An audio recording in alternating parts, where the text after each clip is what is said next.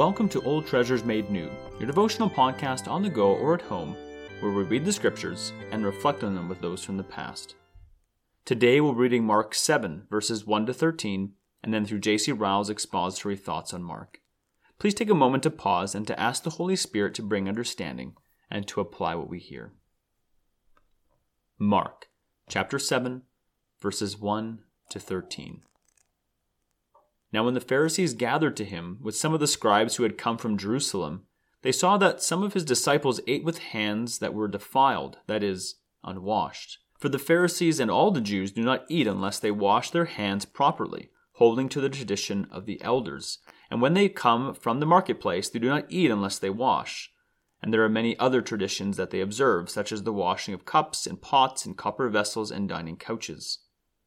And the Pharisees and the scribes asked him, why do your disciples not walk according to the tradition of the elders, but eat with defiled hands? And he said to them, Well did Isaiah prophesy to you, hypocrites, as it is written, This people honors me with their lips, but their heart is far from me. In vain do they worship me, teaching as doctrines the commandments of men. You leave the commandment of God and hold to the tradition of men. And he said to them, you have a fine way of rejecting the commandment of God in order to establish your tradition.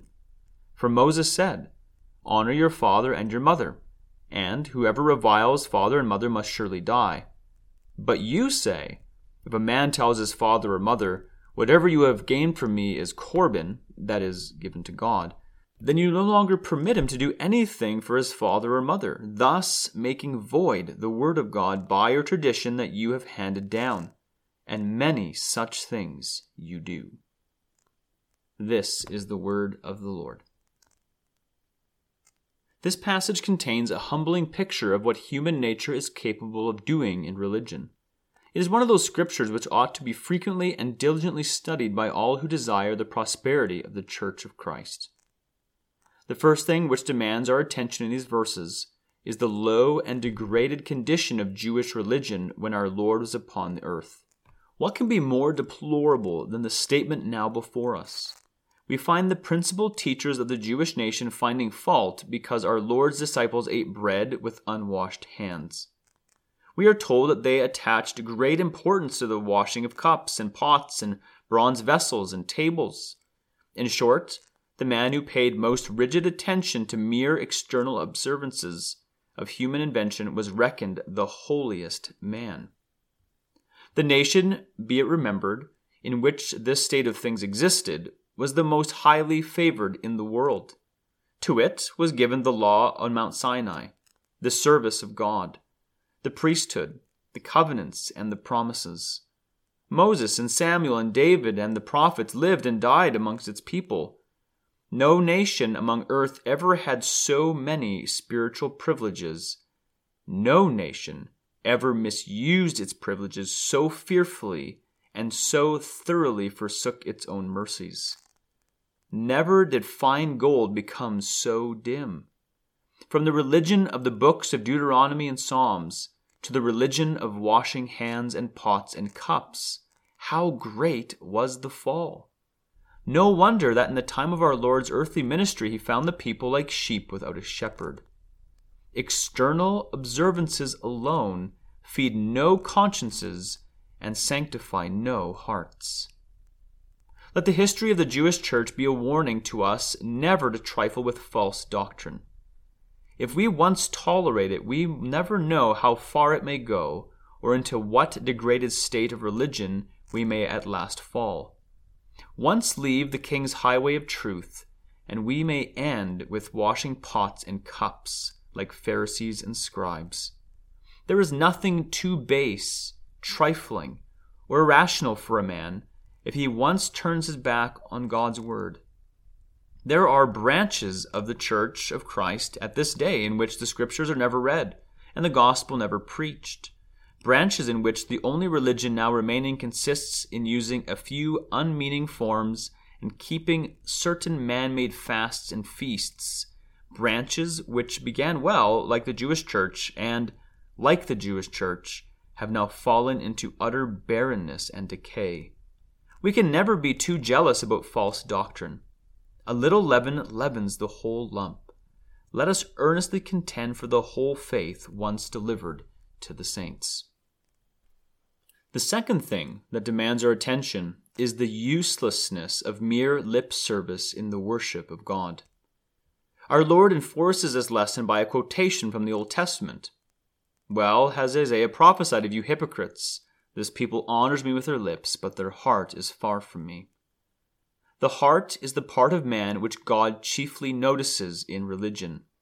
The bowed head and the bended knee, the grave face and the rigid posture, the ritual response and the formal amen, all these together do not make up a spiritual worshiper. The eyes of God look further and deeper. He requires the worship of the heart. My son, he says to every one of us, give me your heart. Let us remember this in the public congregation. It must not content us to take our bodies to church if we leave our hearts at home. The eye of man may detect no flaw in our service. Our minister may look at us with approval. Our neighbors may think of us as patterns of what a Christian ought to be. Our voice may be heard among in the praise and prayer. But it is all worse than nothing in God's sight if our hearts are far away. It is only wood, hay, and stubble before him who discerns thoughts and reads the secrets of the inward man. Let us remember this in our private devotions. It must not satisfy us to say good words if our heart and lips do not go together. What does it profit us to be fluent and lengthy if our imaginations are roving far away while we are upon our knees? It profits us nothing at all. God sees what we are really doing and rejects our offering. Heart prayers are the prayers He loves to hear. Heart prayers are the only prayers that He will answer. Our petitions may be weak and stammering and poor in our eyes they may be presented with no fine words or well chosen language, and might seem almost unintelligible if they were written down. But if they come from a right heart, God understands them. Such prayers are His delight. The last thing that demands our attention in these verses is the tendency of man's inventions in religion to supplant God's word. Three times we find this charge brought forward by our Lord against the Pharisees. You leave the commandment of God and hold to the tradition of men. You have a fine way of rejecting the commandment of God in order to establish your own tradition, making void the word of God by your tradition that you have handed down. The first step of the Pharisees was to add their traditions to the scriptures as useful supplements. The second was to place them on a level with the Word of God and give them equal authority. The last was to honor them above the Scriptures and to degrade Scripture from its lawful position. This was the state of things which our Lord found when he was upon earth.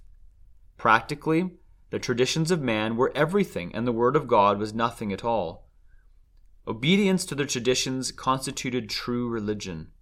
Obedience to the Scriptures was lost sight of altogether. It is a mournful fact that Christians have far too often walked in the steps of Pharisees in this matter. The very same process has taken place over and over again. The very same consequences have resulted. Religious observances of man's invention have been pressed on the acceptance of Christians, observances to all appearances useful, and at all events well meant, but observances nonetheless not commanded in the Word of God.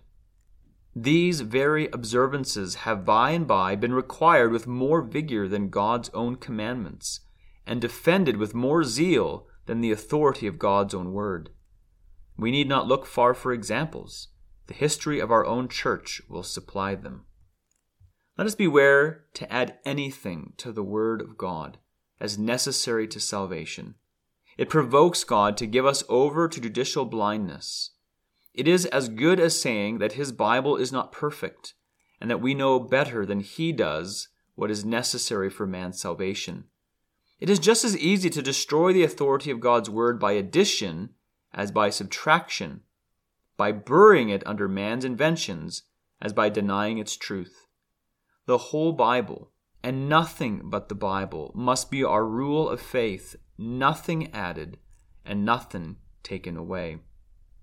Finally, let us draw a broad line of distinction between those things in religion which have been devised by man and those which are plainly commanded in God's Word.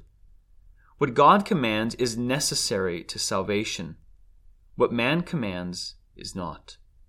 What man devises may be useful and expedient for the times, but salvation does not hinge on obedience to it. What God requires is essential to eternal life. He that wilfully disobeys it ruins his own soul. That is the end of Ryle's expository thoughts for these verses. Let us carefully consider what we've heard today, and may the Lord be pleased to bring the growth for His glory.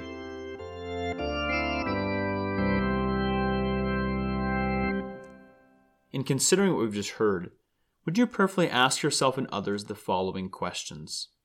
First, are we aware of how dangerous false teaching is? How slippery it can be? Are we careful to watch our lives and our doctrine? Second, have we been humbled by the fact that God sees our hearts, what we are thinking, and what we really want? Do we believe that God cares most about the heart and asks us to give Him our hearts? Have we asked God to unite our divided hearts to fear His name? And third, there may be commands of men that are useful, but do they take precedence over God's commands? Do we really believe that God's word carries the authority of God Himself?